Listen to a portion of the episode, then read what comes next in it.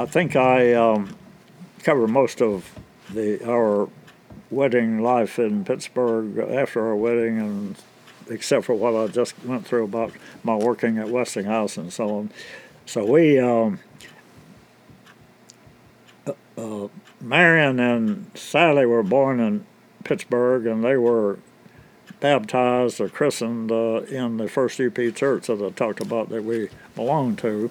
And Marion was born in uh, when we were at uh, Sheridan Avenue, thirteen eighteen Sheridan Avenue, and then we moved to a, a duplex apartment in East McKeesport, and that's where Sally was born. And uh, we moved then. Uh, we wanted to come back south because, you know, here, here we had two children. We're in Pittsburgh and don't have much vacation, don't know the grandparents, so they don't, and the kids, so it's, well, we want to go back south.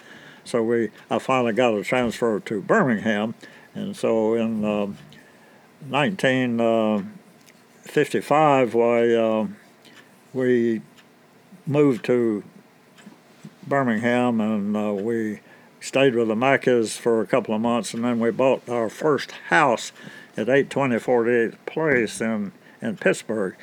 It, it, it, the Maccas lived in Fairfield, which was a suburb of Birmingham, and our back fence was the city line between Birmingham and Fairfield. Well, Paul was born when we were at the Maccas house in, in fifty-five, and then we moved to the eight twenty forty-eighth Place, and while we lived there, um, Steve was born, and um, Patty were born, and uh, all three, uh, Paul, Steve, and Patty were born at Lloyd Nolan Hospital, which was just up the hill from where we lived, and, and that was over in Fairfield, actually. And so that, that was our, eight twenty forty-eight Place was our first house that we owned. And that house, it was a little little house, uh, you may have seen pictures of it, but it had did have three rooms that we used as the bedrooms. And it had, you know, no garage and no porch or anything, and and it had um, the central heat was floor furnace. I don't know where no know floor furnace is. It's furnace underneath, and then you have a f- grill in the floor.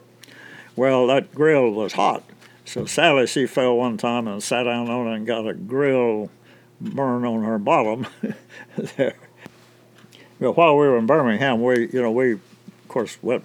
attended the Fairfield Presbyterian Church that the Maccas had always belonged to, and um, so we were young adults in the Yellow Dog Fellowship group, they were called. These Yellow Dogs were about our age, and they were a fellowship group that met on Sunday evenings, and, and that they Fairfield had a Sunday evening church service, which very few people attended, and very few churches now have Sunday evening services. But the Yellow Dogs were the choir. So Grandma and I were in the so-called choir of about six or eight of us Yellow Dogs, you know. And, but we had one good singer in the uh, choir that if you could be beside her and follow her, well, you could manage to mouth it pretty well, you know. But anyway, the Yellow Dogs were the choir, and the, the, the preacher, Doctor Henry, uh, was the minister, and we had about eight or ten people, I think, in the in the congregation in the evening there. But after the service, then the Yellow Dogs would go to our adult advisors, uh, the uh, to their house, and then it'd have, you know, uh, coffee and desserts or whatever, and talk and so on. So have a sort of a fellowship uh, with each other after the evening service at the Ponders. Uh, we uh, we usually after Sunday morning church, most every Sunday, you know, maybe not every Sunday, but we'd go to Grandma's uh, folks, the Maccas, for Sunday dinner. And so we, Grandma Mackie, she, of course, did everything, you know, fixed the dinner, and it was always good. And we had shepherd's pie sometime, and I can remember one dish that was, was, was the English peas and rice mixture dish. While I was in my job in Birmingham, when I went there, when I got transferred, was as a district application engineer, and not specializing particularly in anything, but just covering whatever industries there were that the Birmingham office covered for Westinghouse. And so uh, one of those customer places was what was then called Redstone Arsenal, which is the, you know, that was the development of the original uh, space uh, rockets and ships, uh, vessels in Huntsville. And so I would go up there occasionally, you know, on some application that was electrical, and one of the things was a, a drive system to drive the uh, fuel pumps for the rocket, testing them. They'd put this this pump on the uh, this drive and uh, drive it, you know, and take measurements and everything to test the, the, the pump. So uh, one, of my, one of my applications was there, and one of the times I went there where that test uh, room was, was Wernher von Braun's office.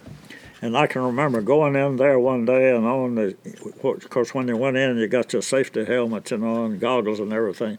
So I got my, they gave me my helmet off the shelf, and Wernher, Wernher von Braun's helmet was over to the side. I didn't actually run into him and see him, but I don't know if you know who he is, but he was the German, he was a guy who started out developing the rockets for Hitler during the, the war, and then we somehow got him over here, and then he was our really the the um, brains behind the original um, space program for us.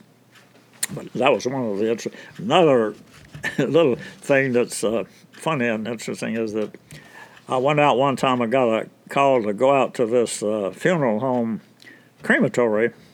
There was a motor that they were having problems with, and that motor drove the bone crusher in the crematory.